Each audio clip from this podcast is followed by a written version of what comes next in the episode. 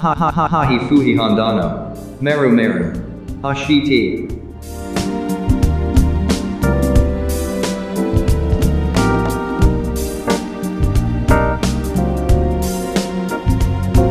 皆さんこんにちはハヒフヘホンダのまるまる教えての時間ですこの番組は MC の井上智孝と武蔵野市議会議員本田夏穂でお届けします。よろしくお願いいたします。久々ですね。久々の復帰おめでとうございます。出産お疲れ様でした。頑張りました。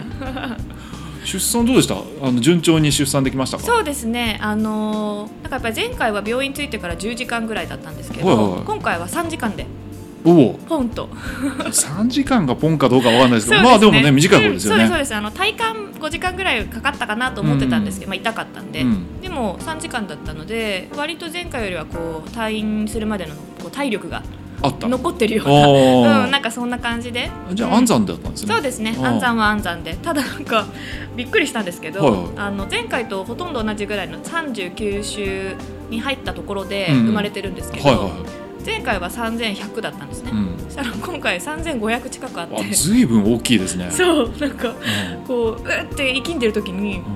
ズボっていった感じがして、うん。参道に詰まったと思ったんですよ、頭がなんかこう大きい感じがして。あやっぱ違う。そうだ前からなんか全然違くて、うん。それがすごい自分の中でびっくり、うん。前はこうスルンと出たイメージだったんですけど、うん。今回はズボンみたいな感じで、ぱな。400g 違うと結構違いますよね。違いますね。うん。だからこんなに違うんだと思って、それにちょっとびっくりしました。でもそんだけ大きい子だとあれじゃないですか。ちゃんとおっぱいも吸ってくれるんじゃないですか。そうですね、うやっぱりこう自分の中でも2人目なので、まああの去年ぐらい去年の夏ぐらいまで授乳上の子してたっていうのもあって、やっぱりこう戻りも早くて、うんうんうんすぐ出たので、うん。なんか質のいい多分母乳が 出てる。出てる。そうだから割と寝てくれます。ああ、うん。ねそれ助かりますよね、そうそうすぐお腹空いちゃうんじゃなくて、うん。ちょっとまとめて飲んで、うん。まとめて寝てみたいなああそ感じなのでそれはですごい助かります。そうなんですよね。寝てくれないと辛いですもんね。本当に。やっぱりね常に眠いですしね、うん。うん、ちょっと議場で寝ないようにっていうのを議場出るんですねやっぱり。いや本当にそこはやっぱりね寝ないようにしないとっていうのはもちろん大前提なんで、はい。まあ、体調悪かったらねちょっとお休みさせてもらうこともあるかもしれないいですけど。やまあね出産直後なんであまり無理せずに、はい。ぜひ頑張っていただきたいなと思います。周りの人の方が心配してる。いやそれはしますよね。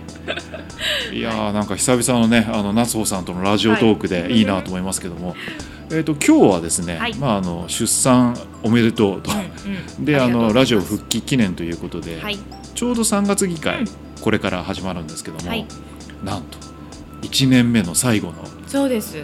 あの議会になるので、まあ、はいそこに向けた意気込みをちょっと前半いろいろ伺おうかなと思ってるんですけども、はい。どうです？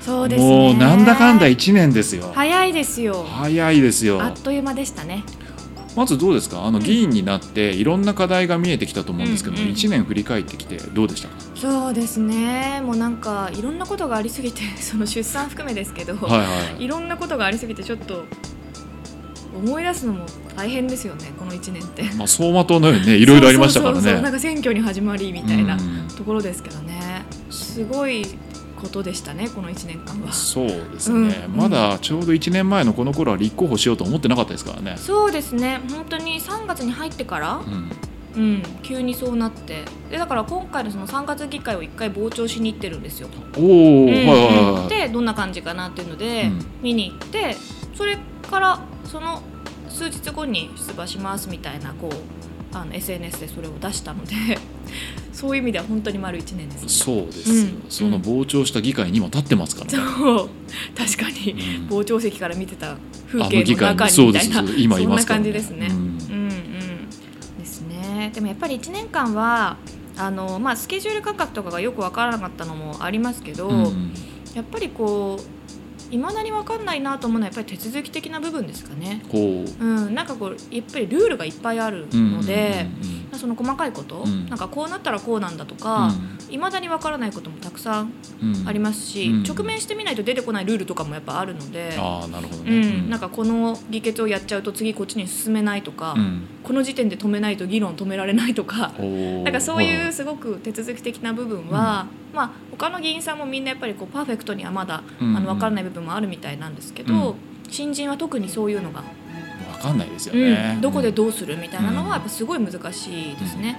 うんまあ、1年を今回通じることになるんですけどそうするとだいぶ見えてきたんじゃないですかそこら辺は。そうですね。オーソドックスな部分はもう大体うん。分かるようにはなってきたんですけど、うそれでもやっぱりなかなかねなんかトラブルじゃないけど、うんうんなんかこうそういうものが大きなものとかが出てこないと、うん。うんやっぱりこうここでもう閉じたら質問できないからこういうふうにしますとか言われてもあそうなんだみたいな。あうん、そういうのはすごく難しいですよね、うん。通常通りやってる時には出てこない、ーうんうん。うん話だったりするので、そういうのはやっぱありますかね。うんなるほど。うん。他には何かありますか？1年通じてみて。うん。まあ紙が多い。まあこれについては言い続けてますけどね。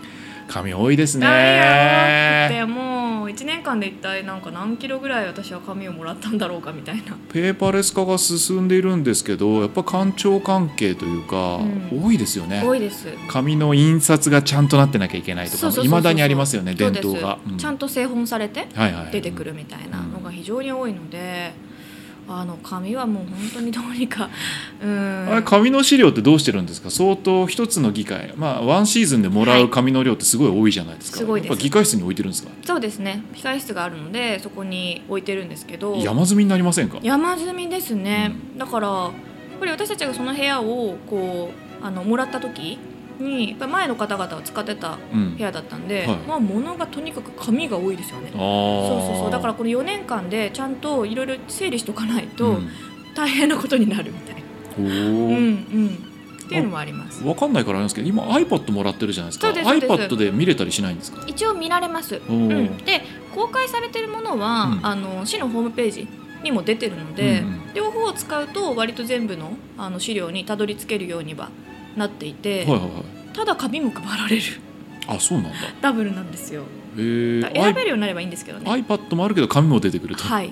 必あずんまり意味ないですよね。意味ないですね。だからまあ議場にはね持ってかなくて済むことはあるんですけど、うん。うんなぜか両方まだ配られるので。もったいないね、そうですね。だからまあ多分私たち数人があの私たちはいらないんでって言ったとしても多分総量的にほとんど変わらないんだと思うんですね、うん。相当数吸ってると思うので、うんうんうん。で町内でね配ったり、うん。あのコミセンとかに配ったりとかいろんなところにこう撒いてるので、ああそうなんだ、うんうん。紙文化まだ根強いですね。根強いですね、うん。でまあ確かにそれじゃなきゃ嫌だっていう人もねやっぱりもちろんいるとは思うので、うん。ネット環境ないとか、はいはだから難しいんですけどね、うん。私たち数人のことだけだと多分経費的には変わらないんだろうなっていうのは正直あります。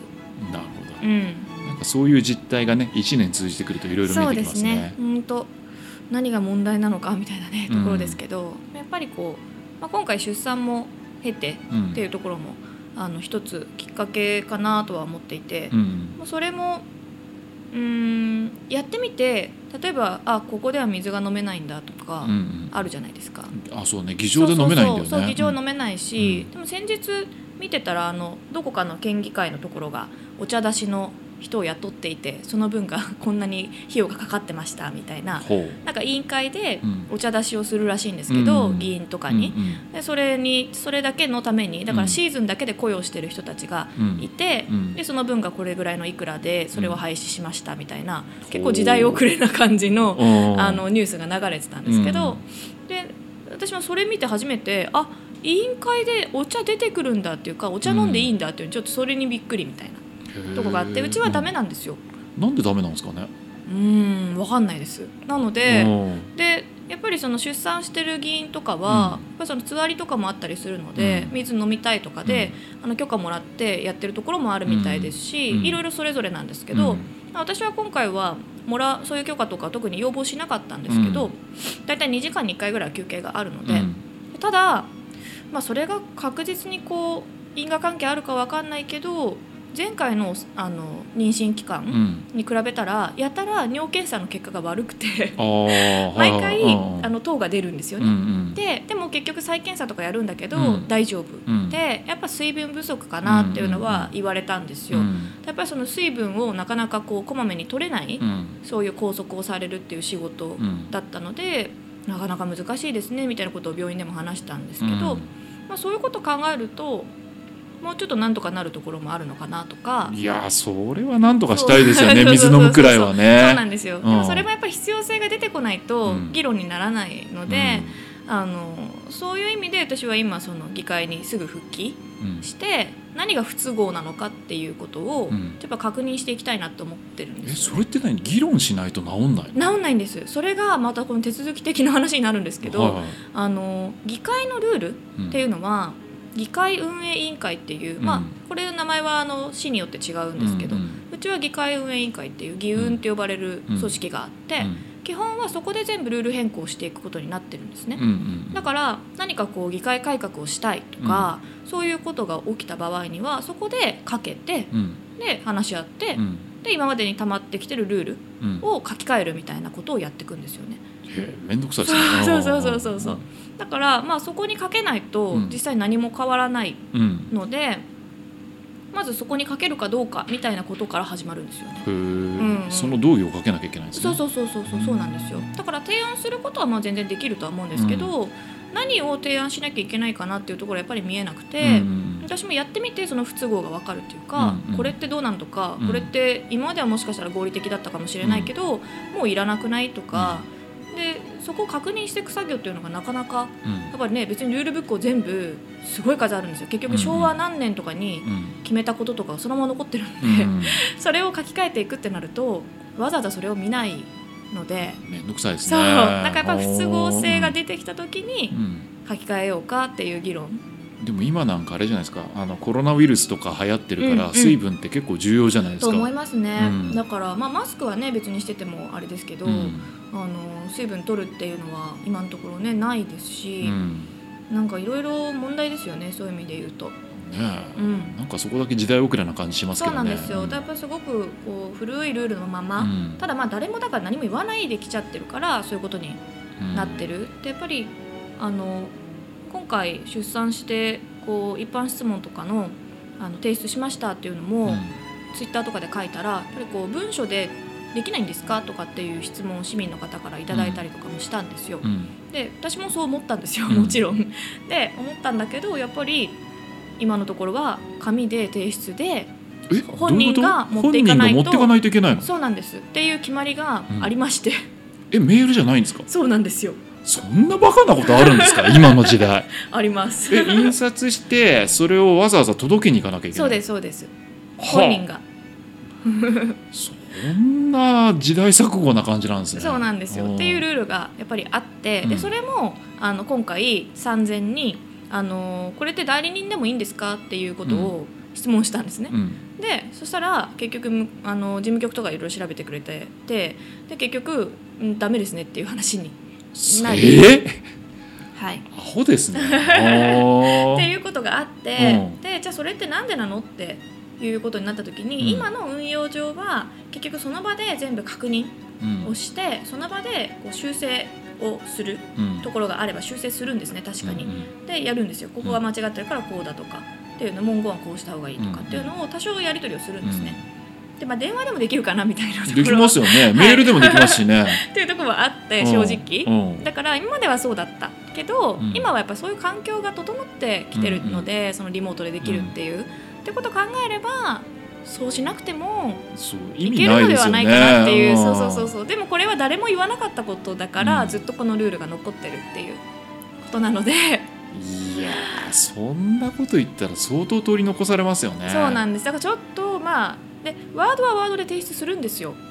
え？原稿を原稿というかその書いてある同じものはワードオリジナルでは一応提出して、はい。でも紙で提出しなきゃいけない。そうなんです。意味が分かんないですね。だからそのデータを使って、あのその質問事項が各課にこう送信するために、まあ、事務局の中でうん。それを使ってやってるってことは分かってるんですけど、うん。やっぱりそこってこういうふうになんかこう困ったなみたいなうん。ことが起きないとん。何も変わらない、それでいいんですかね。なかなかね、まあ、1年入るといろいろ感じるところありますよね。そう。っていうところがあったのでやっぱりちょっと今回はその産後すぐ復帰っていうのにはまあ賛否両論うん。あるのは分かってるんですけど、やっぱりいてみないとやっぱ分からないことっていうのがやっぱりたくさんあるので、まあ、そのことを考えると今後この世代的にも若い人がうん。うんあの中に入っていくためには、やっぱりやってみないと。でやってみてでその議論をするのにもすごく時間のかかる組織なので、すぐにスパーンとルールがパーンって変わるってことはないんですよ。うんそうですね。そうだからある程度不都合性のあるものを溜め込んでいって、でそれをまとめてうん。こういうようなことがあるので、うん。一回この議会改革でちゃんとうん。話し合いませんか？みたいな風に持ってかないと一個ずつ水飲みたいですとか、こうしたいですっていうの多分ね通らないと思うんですよ。うん。すごく難しい話ですけど。そんなに改革に時間かかるの大変ですねそうですね。なかなかだからやっぱり一つの決め事にやっぱ何年もかかっちゃったりとかもするので、その私自身はその産前産後だからとかそういうことじゃなくて、うん。前から言ってますけどその病気であったりとか、突然事故にあったりとか、うん。何があるかわからないので、そういう状況であっても、うん、基本的にはその議員の権利うん。を、まあ、権利なり義務なりをうん。果たせるような環境を作らないと、うん。できないよっていう話になっちゃうのでね。はい。うん。でそすぐねそれで一票がなくなってしまうっうん。ていうのはすごくもったいないことだとうん。思いますしだからそう考えるととにかく、うんまあ100%は無理かもしれないけど、うん。とりあえずできるよねっていう状況にはしておきたいなと、うん。うん思うのでなんとかそれをこう見出していきたいところですよね。なるほど、うん。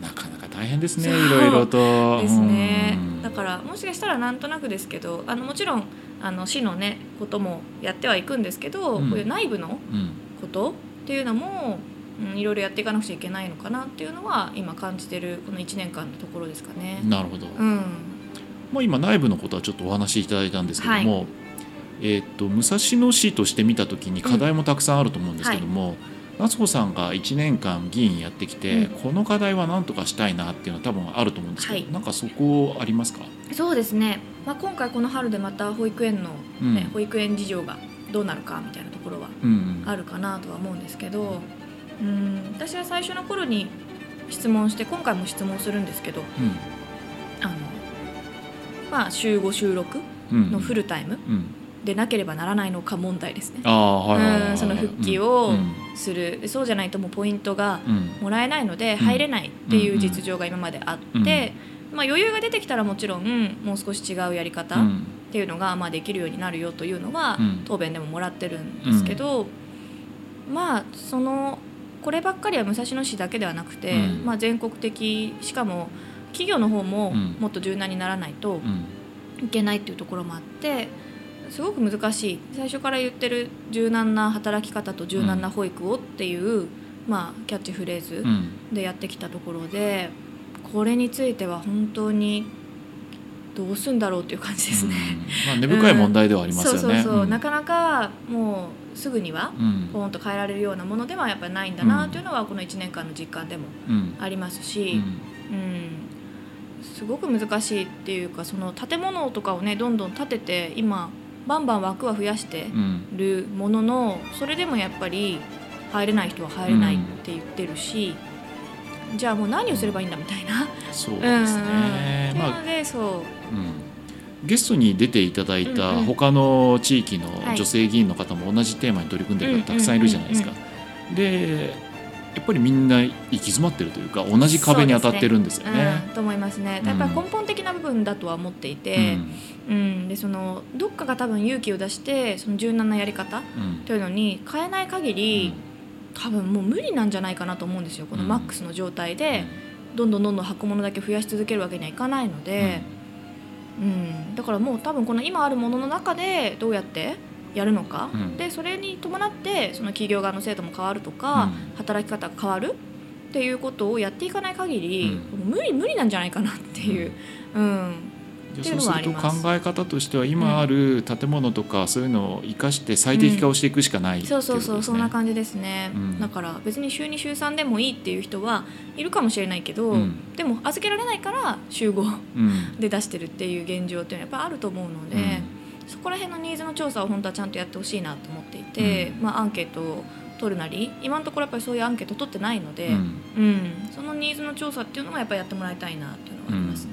うん。まあなかなかね難しい問題ですよね。そうですね、うん。日本全体のことではあると思いますねやっぱりね。うん。うん。子供を持ってらっしゃるお母さんのそのキャリアとうん。育児のバランスっていうのはなんか誰も助けてくれないんですよね。そうなんですよ、ううん。んやっぱフルタイム両方のうん。夫婦のフルタイムが前提とされてしまっているうん。ので、今はねパパの育休とかもあのかなり話題にはなってますけど、まそんなに誰もが取れるものではないですからね。そうですね、うん。だからそこもやっぱりじゃあねあのママも5割うんパパも5割みたいな感じで働くっていうやり方もできるとは思うんですけど、やっぱ保育園に預けようと思ったらそれができないわけですよね。そうね。うんやっぱりその辺がねなんかもうちょっと変わっていくと、うんこの保育園問題っていうのはもう少し動いていくんじゃないかなっていう期待はあるんですけどね。うんなかなか大きいテーマですからうね。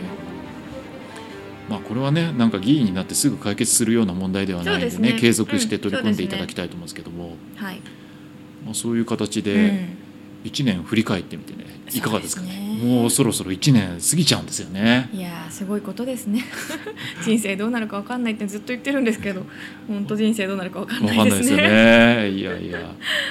まあそんな形で1年が過ぎようとしていますが、うん。次から2年目はい。にもうすぐ突入すると思うんですけど、2年目はどういう形で迎えたいですか？そうですね。やっぱり2年目はある程度もうねそのスケジュール感覚みたいなのは分かってきているので、ここからどういうふうに活動していくのがいいのかっていうのは本当模索する必要がありますね。うんうんうん。まあ、子連れにはなるのであのまたこう身動きの取りやすさ取りにくさみたいなところも変わってくるとは思うんですけど、うん。まあ、先ほどもお話ししたように何が不都合なのか、ん。何を改善すべきなのかっていうところを洗い出していくような1年にもしたいと思ってますし、あとは、まあ、またそういう意味ではあの上の子はまあ今2歳半なので、もうすぐもう3歳になっちゃいますけど下がねこれでまた0歳児になるので、まあ、そこの部分の課題というか、うん。うん生活していく中でうん。何が問題になってるとかそういう声をやっぱりこう聞いていく、うん。うん、活動っていうのはまたできるのかなとは思うんですよね。そうですね。うん、でやっぱ子供も増えてるので、その2人子供がいてとかっていう状況であったりとか、うん。なんか、まあ、あと友人にちょっとこの間双子が生まれたっていうのもあるので、まあ、今やっぱりニュースでもよくね双子三つ子についてのこととか、うんうん。やっぱあれも武蔵野市でもなかなかイベントとかやっても、うん。市役所まで行けないとかですね、うんん。そういろんな問題もやっぱりどうしてもあるのでうん。なんかそういう乳幼児をうん。抱える方々の、まあ、声っていうのを、うん。なるべく同じ立場としてうん。集めて活動に生かしていきたいなっていうのはあります。そうですよね。うん。まあやっぱあの子育てママの代表でもあるので、うん。まあそこはなんとか市に届けたいですよね。そうですうね、ん。あとは、うんとあそうですね。大きなこととしては夫が育休を1年間、そうですね。はいうん。取得することになってうちの夫はサラリーマンなので、あのまあ、ありがたいことにうん。1年間取得させてもらえることにうんなって、今育休中なんですけど、うんまあ、そういう意味ではそのパパのコミュニティといいますか、まあ、そういう方々がこう感じていること、うん。うん、っていうのも、うん、かなり声としては上がってきていうん。ますし、生活してる中で今度はそのうちの家族自体がもう当事者になるのでね。うん。こでやっぱりこう感じることっうん。ていうのはすごく貴重なこととして、うん。まあ、出していきたいなっていうのはありますね。そうですね、うん。もう今当事者でもありますし、はい。まあ、市の代表としてどんどんその声を届けていきたいですよね。うんうん。ですね。だからこの1年間はそういう意味では二人三脚なのか何人何脚なのかもう分かりませんが、うん。うん、それでもちょっと違う1年間になるのかなっていうのは、うん。うん確かにそうですね。今までとはちょっと違う、初めての子育てとかもしながら家族の環境もちょっと違うちょっと時代に乗りつつみたいなところで、うんそこは新しい発見がいろいろあるんじゃないかなって思ってます。うん。なるほど、うん。確かに確かに、うんそうですね。そこは大きいですよね。当事者としてね。そう、ん。やっぱり生の声届けたいっていうのが一番のうん。あの自分の中での思いそことね乖離してるって思ったからうん。議会に入ったっていうところは大きいので、うん。やっぱりその生の声とか今こういうふうに世の中動いてるからうん。こうした方がいいんじゃないかとか、そういうところはやっぱり大事にしていきたいですね。そうですね、まあ、逆に子育てで悩んでたりするパパやママとかがね、またあの質問箱とかにねそうですね。あの上げてもらえるとうん。非常に助かりますよね。そうですね。どんどんそういうのやっぱりいただきたいですし、私はなんかやっぱり、まあ、2人目だからっていう気持ちの余裕もあるんですけど、うん。こう自分の疲労具合とうん精神的な闇具合みたいなのをうん。自分で分析するようにしてるんです今。うん、闇具合 そうそうそうそうそう。そう。でもやっぱり前回もこの時期辛かったなとか、うん。うん、こういう時大変だったなとか、うん。っていうのはあったんですけど、うん。一人目なので多分そこまで自分のことを分析する余裕がなくて。まあないですよね、うん。もう日々大変ですからね。そうそうそう。もうただただうん。過ごすので精一杯といううん。か、まあ、そういう感じだったので、うん。今回はなるべくそのどういう時に大変だとか、うんうんうん。どういう時辛いとかっていうのが分かるとまたそれを、うん。うん、一つその施策の部分にアイデアとして活かせるかもしれないし、なんかそういうことができたらいいかなって。そうですね、うんうん。うんまあ、2人目の分ねその部分はちょっと軽減されるかもわかんないですけど、ただやっぱまあ上の子いるんで、うん。2人の大変さみたいなのもかなり来てる。うんまあそれはありますよね。そうそうそうかなり来てるので、うん。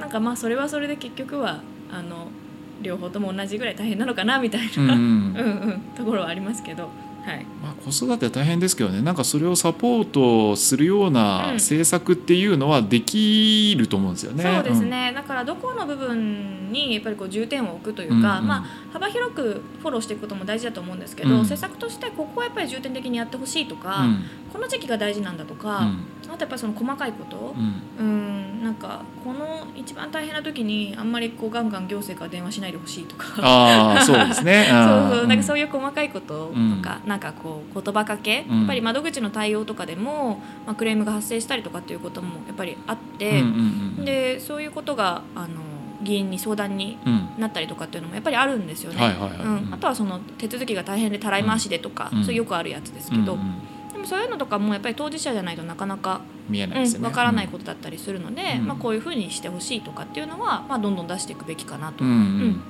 思ってるのでなるべく自己分析を まさかそういう自己分析があるとは思いませんでしたそけどね。ね。なかなかないと思うんですけど、うん。まあ、今回は今回はっていうか割と私はじ実験台のつもりでうんうん。やってるので、うん。うん。なんかそんなことがテーマな1年になりそうですね。なるほど。はい。